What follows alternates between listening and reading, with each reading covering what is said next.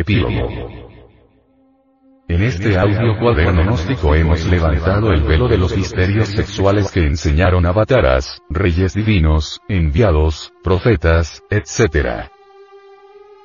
Que, para fortuna de esta pobre humanidad doliente, artistas que siguieron por la senda del arte regio, dejaron plasmados para la posteridad. Para que el que tuviese entendimiento entendiera. Hemos hallado en San Agustín, la clave suprema de la magia sexual en el fondo de toda su estatuaría. Ahora le entregamos este tesoro, esta llave a usted, caro oyente, para que haga buen uso de este. Muchos oirán este libro pero pocos lo comprenderán. Lamentablemente. Mucho se ha investigado sobre la estatuaría de San Agustín y en realidad, solo hipótesis es lo que han elaborado los eruditos de esta temática. Si le preguntásemos a estos señores sobre el por qué los agustinianos tuvieron como adornos corporales, orejeras, narigueras, adornos de vestiduras, de hogar, y objetos ritualísticos con figuras de ranas, serpientes, águila, cocodrilos, etc no sabrían darnos una respuesta en tanto la humanidad no haya estudiado a fondo la antropología gnóstica. ¿Cree usted, fino oyente, que todas estas estelas fueron elaboradas sin conocimiento objetivo de un arte regio? Si negáramos el contenido que existe en cada uno de estos símbolos, el arte real de la naturaleza dejaría de existir es que no son posibles los símbolos culturales de un pueblo civilizado sin la expresión viviente del arte real de la naturaleza. Negar el arte regio como expresión de la naturaleza, de lo divinal, de lo inefable, es condenar a una cultura que sea tratada como ignorante, ateísta y sin ningún propósito vital en su existencia. En el fondo de esa cuestión de que los agustinianos construyeran sus estatuas, basados en el temor a las fuerzas desconocidas de la madre natura, o a la ignorancia de sus leyes, o al desconocimiento del verdadero y único Dios viviente, tienen el afán de combatir la sabiduría excelsa de ellos. Se busca siempre un sistema, alguna teoría que satisfaga a la mente y al corazón, para demoler la cultura agustiniana. Es precisamente, por reacción contra el conocimiento prístino agustiniano el origen viviente de esas jergas antropológicas que presentan muchas hipótesis pero nada de hechos demostrables. Deberían ser sinceros estos eruditos en manifestar su insatisfacción contra la sabiduría real de la que ellos no pueden dar explicaciones. No está bien que por simple desconocimiento del saber gnóstico sobre los agustinianos se dé origen a tantas hipótesis sin ningún basamento serio. ¿Cuál sería el motivo de hacer estas estatuas con estos símbolos? ¿Por qué? Podrían dar algunas respuestas exactas los eruditos, los brillantes intelectuales modernos, esos que tanto presumen de sabios. Es obvio que no. En realidad no van a descubrir el hondo significado del arte regio de la naturaleza fuera del ámbito de la antropología gnóstica. Metidos en sus hipótesis no podrían dar explicaciones, sino que solo se limitarán, como lo han hecho, a decir que esto es el resultado del azar, que aquí no existe motivo filosófico, científico, religioso o artístico para expresar una sabiduría divina. Estas afirmaciones resultan en el fondo espantosamente ridículas y acusa ignorancia llevada al extremo. Investigando esta cuestión relacionada con los personajes y la fauna mítica en el arte agustiniano, podemos evidenciar claramente el estado caótico en que se encuentra la antropología materialista, el desorden total de sus mentes y la falta de capacidad para la investigación. Esa es la cruda realidad de los hechos. Si los eruditos hubiesen pasado por un previo análisis reflexivo, jamás se hubieran atrevido a refutar el arte regio de la naturaleza empleado por los artistas agustinianos. Si estos eruditos hubieran reflexionado profundamente en el arte objetivo agustiniano no estarían lanzando tesis de algo que ni siquiera conocen. Pero cuando uno conoce a fondo la antropología gnóstica, no cae en semejantes ridiculeces. Al analizar cuidadosamente los principios sobre los cuales se fundamenta la antropología materialista ante la estatuaría de San Agustín, descubrimos que sus fantasías se deben precisamente al desconocimiento total del gnosticismo universal. La causa causorum de dar a la luz pública este audio cuaderno, es porque nos encontramos en una época de grandes inquietudes y los símbolos esotéricos presentados en la estatuaría de San Agustín deben ser aclarados. El terreno de la hipótesis es detestable y deleznable, es como un paredón sin cimiento. Basta un ligero empujón para convertirlo en un menudo sedimento. Claro, que al hablar la antropología gnóstica así, se sienten nerviosos los eruditos del materialismo, muy molestos. Ríen, posiblemente ríen, sin saber ellos que el que ríe de lo que desconoce, está en el camino de ser idiota, como dijo el poeta Víctor Hugo.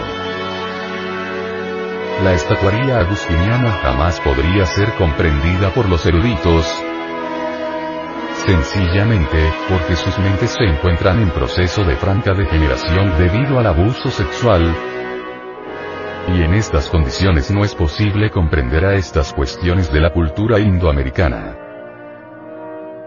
Para entenderla, tendrían que empezar a regenerar el cerebro y luego aceptar los postulados gnósticos. Todo lo que aquí afirmamos podría ser muy chocante para el materialismo. Sin embargo, son los mismos materialistas quienes se rieron de Luis Pasteur y sus teorías, quienes se mofaban de él, cuando desinfectaba los instrumentos de cirugía. Nunca creyeron en los microorganismos, porque no los veían, mas hoy los aceptan. Toda esa gran variedad de estatuas agustinianas, como sacerdotes, guerreros, etc. Tienen un fondo esotérico o psicológico portentoso que en silencio dicen mucho. Y si no se posee el conocimiento de los grandes misterios arcaicos agustinianos, jamás los eruditos podrán dar con el dinamismo revelador del ser. Todas y cada una de estas estatuas, ofrecen en su hondura simbólica un conocer gnóstico que ciertamente escapa a la interpretación literal y que jamás ha tenido un valor explicativo de índole exclusivamente especulativo. La Asociación de Centros de Estudios Gnósticos, Antropológicos, Psicológicos y Culturales. A.C. Lanza este audio cuaderno al veredicto de la opinión pública, donde los símbolos agustinianos son develados. ¿Es necesario develar para enseñar? Enseñar sin develar equivale a no enseñar. La antropología de San Agustín no ha sido conocida jamás porque nunca nadie la había explicado. La antropología gnóstica mediante claves precisas y explicaciones esenciales, hace resplandecer la luz en las tinieblas. Aquí va este audio cuaderno revelando didácticamente dónde radica la sabiduría de los agustinianos.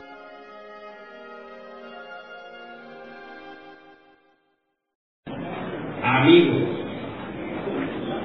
desde esta tribuna, desde esta tribuna, le digo a todos con el propósito de hacer llegar mis pensamientos y palabras de amor. Es grande para nosotros los mexicanos tener la visita de hermanos de todas las latitudes de la América.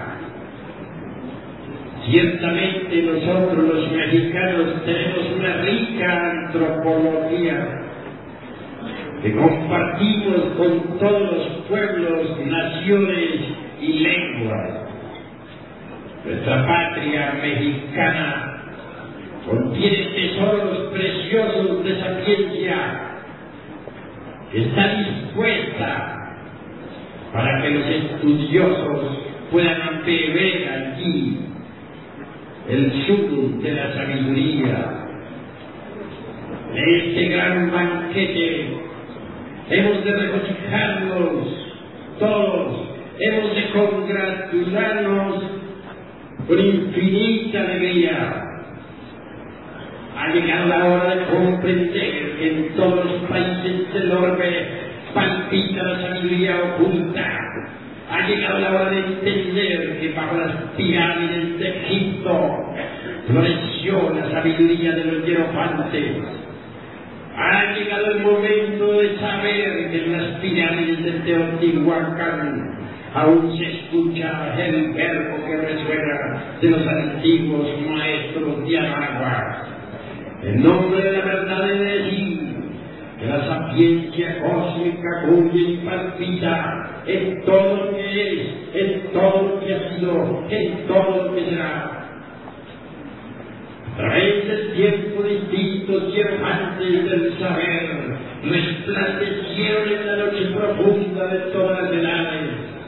Ahora, Hermes Trismegisto, el tres veces grande Dios de todo, grabando su sapiencia en la tabla esmeraldina.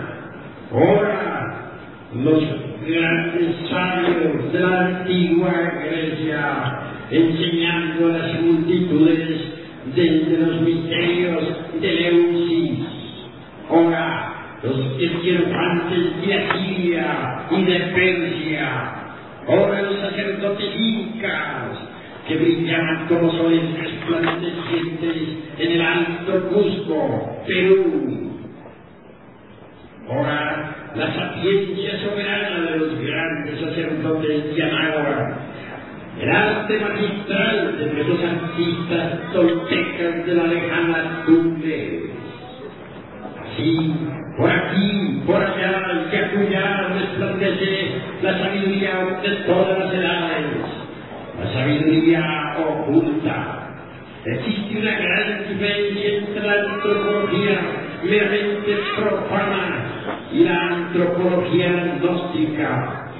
La antropología meramente profana, mediante las asociaciones de tipo intelectivo, saca deducciones lógicas que pueden en, no estar de acuerdo en realidad de verdad con los principios esoteristas de Anáhuac o de los toltecas o del Egipto, etcétera.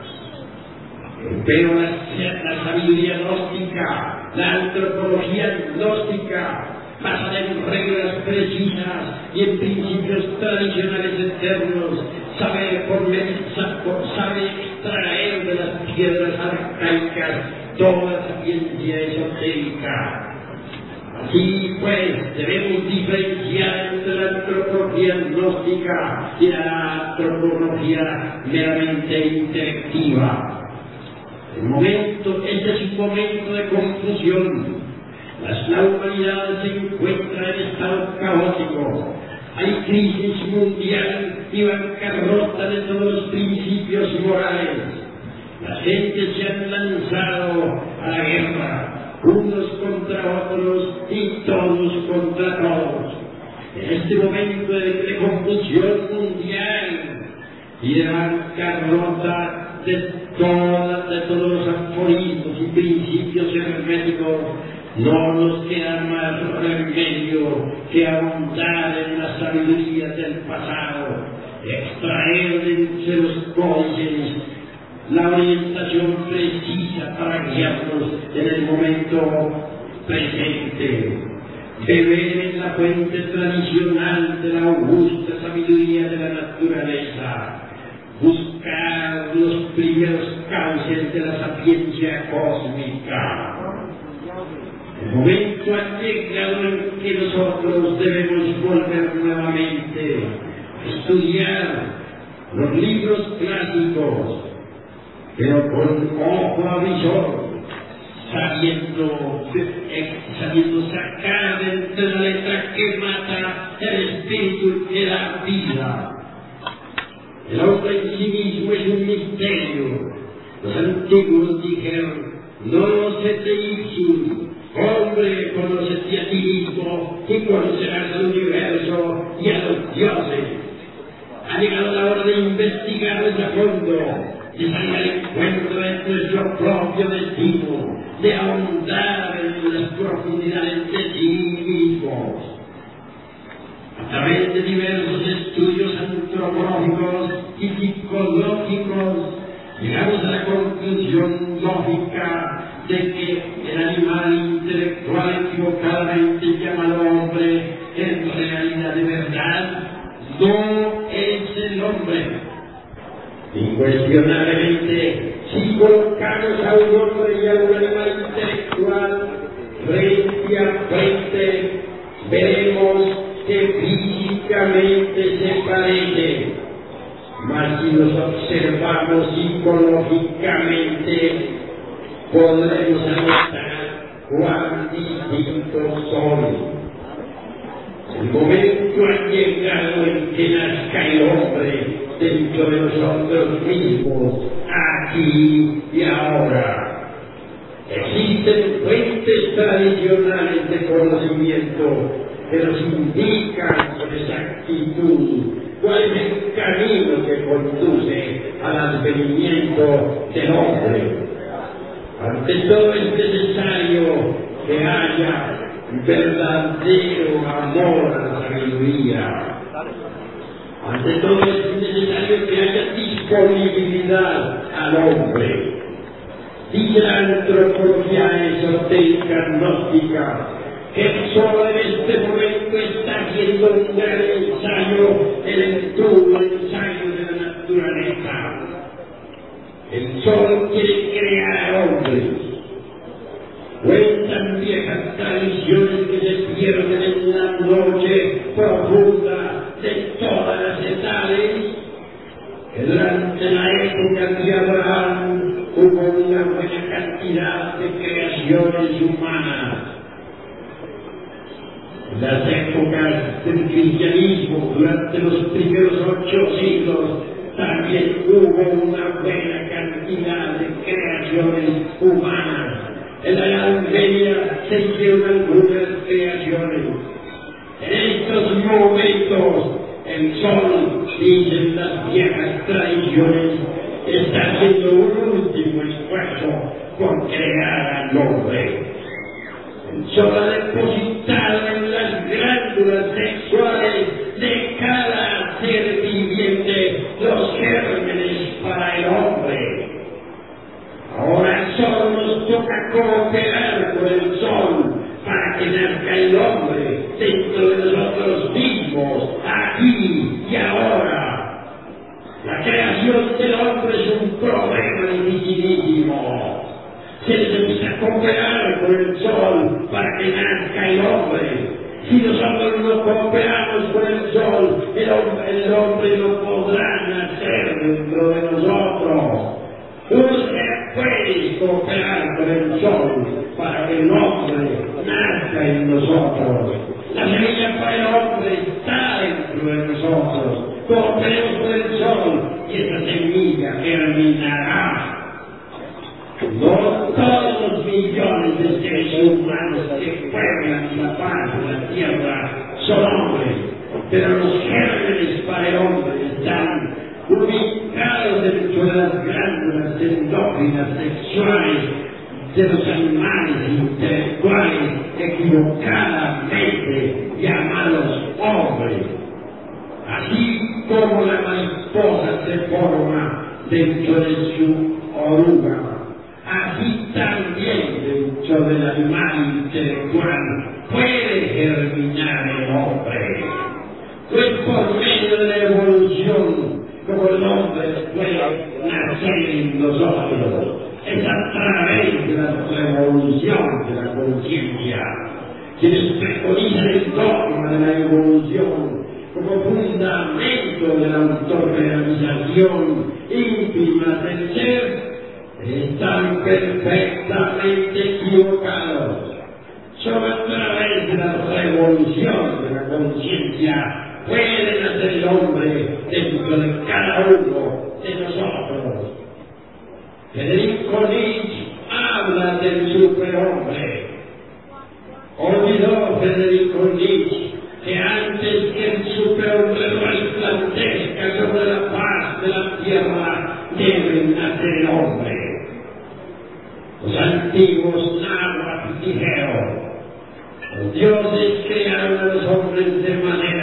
los hombres de haberlos creado, los, los fusionaron con la divinidad.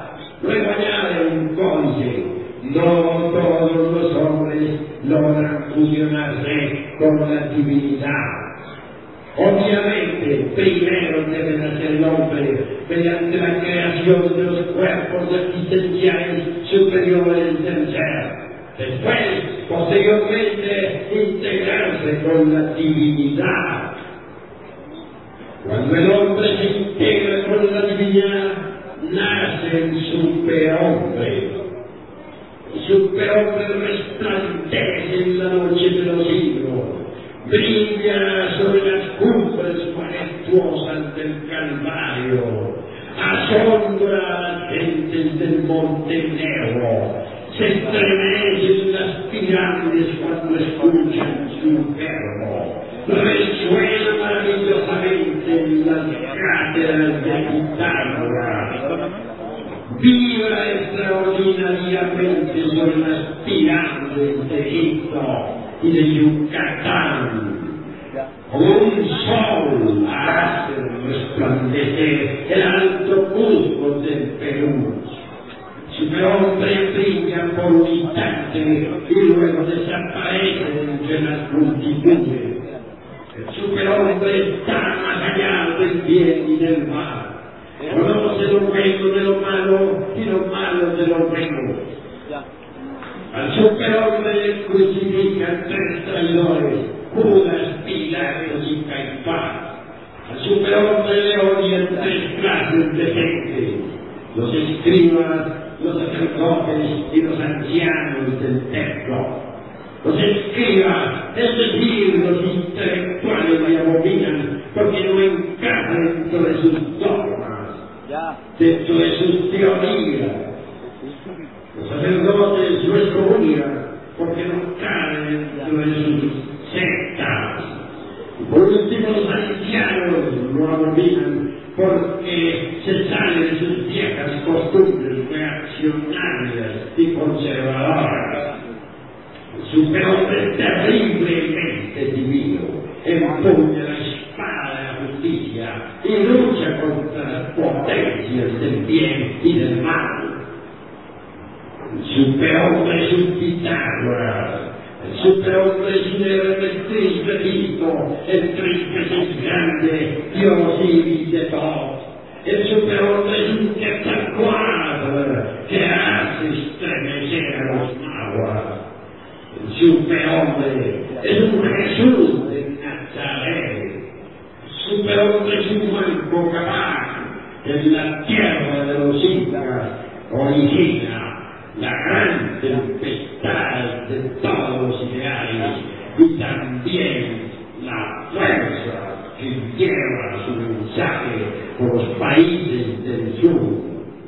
El superhombre obviamente tiene poder sobre los elementos, sobre el fuego que flamea, sobre la, los aires que rugen como y también sobre la, las aguas y la perfumada tierra. Superhombre, por encima de todos los dogmas y de todos los exclusivismos, desenvaina la espada y combate contra sí mismo, contra todo y contra todo. Ha llegado la hora de que nosotros advenimiento del superhombre. El hombre en realidad de verdad debe nacer antes que el superhombre resplandezca en los cielos estrellados de Urania. Nosotros todos que aquí estamos reunidos, en verdad no estamos contentos con las costumbres antiguadas de esta época, con los dogmas de políticas y religiosas, con, la, con los estados de ansiedad, con la ignorancia, con el dolor, con el hambre, con la miseria, con el asqueante materialismo, con esos viejos edificios, con esas calles horribles, con ese humo que destruye a las criaturas. En modo alguno estamos contentos con tanta abominación, con tanta degeneración, con tanta decrepitud. Queremos una edad de oro, donde vuelva a resplandecer la sinceridad, una edad de oro, donde la inocencia reine soberana, una edad de oro, donde el perfume y la fragancia de la cortesía embalse el ambiente glorioso de esta naturaleza siempre brillante, siempre pura.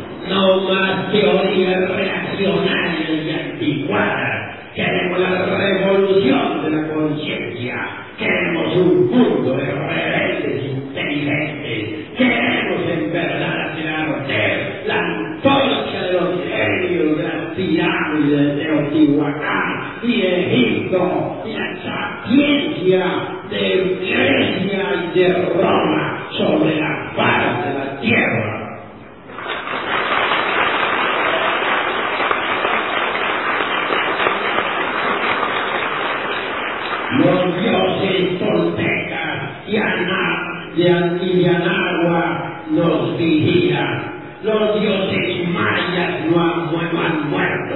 Quetzalcóatl se va a rendir ante la corrupción de esta época perversa. Amigos, este gran banquete de la amistad es verdaderamente un banquete de luz, un banquete donde florece de un banquete iluminado por el Cristo cósmico, un banquete donde vuelven a verse en las mujeres los ojos de las antiguas Sirias, los ojos de las sacerdotisas de Tebas y de Memphis, los ojos de esas divinas las pirámides del sol y de la luna. Prote-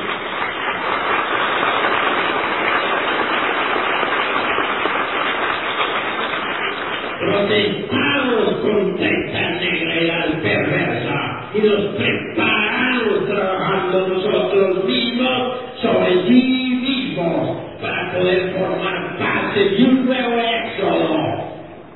Día llegará en que todos ustedes tendrán que salir de entre el fuego y las llamas, de entre el fuego y el humo, entre terremotos y maremotos, rumbo a una isla sagrada en el océano Pacífico. Y-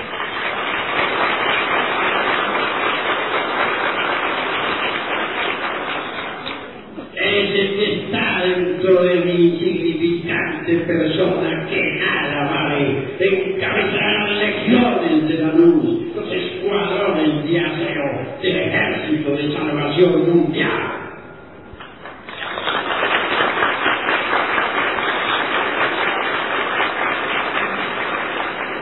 El movimiento gnóstico internacional avanza victorioso sobre la faz de la tierra y, y con sus pasos hace estremecer este mundo podrido.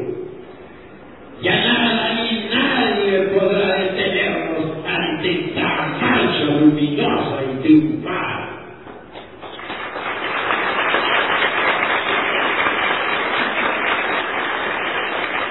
Amigos, ahora es necesario que todos integrados, todos unidos, formando poderosos escuadrones de lucha, avancemos por el camino y hasta las tierras de Europa. Vamos a desconcertar a los tiranos y a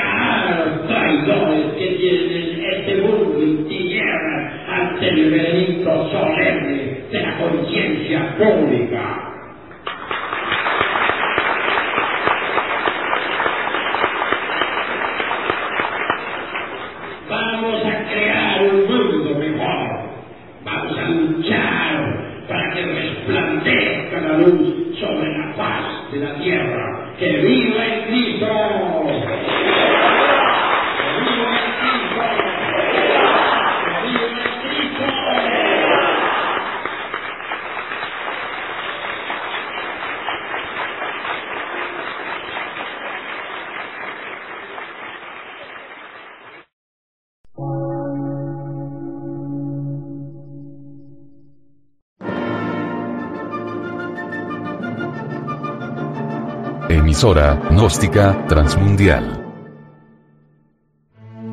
Por una nueva civilización y una nueva cultura, sobre la faz de la Tierra.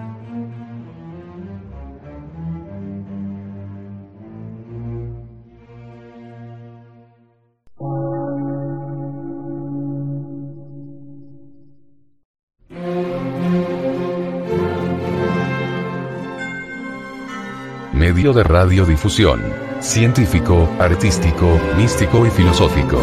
De la Asociación Colombiana de Centros de Estudios Gnósticos, Antropológicos, Psicológicos y Culturales. A. C.